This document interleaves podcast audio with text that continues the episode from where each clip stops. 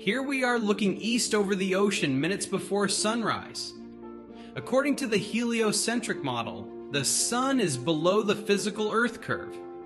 We can see that the sun is lighting up the tops of the clouds and not the bottoms.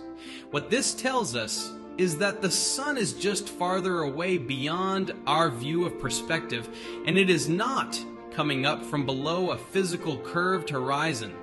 Carefully look at the high clouds and the clouds in the middle.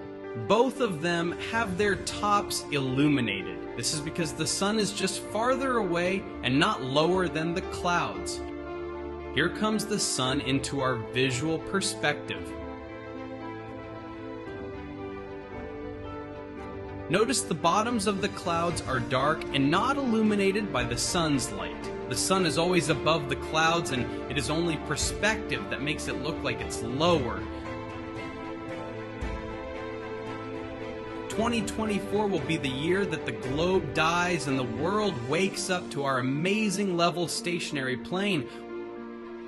While I hide in my mother's basement and refuse to debate Austin Whitsitt Gets It.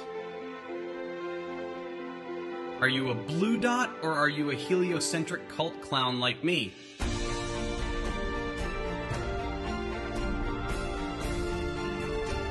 Where is the curvature? Where? No curvature.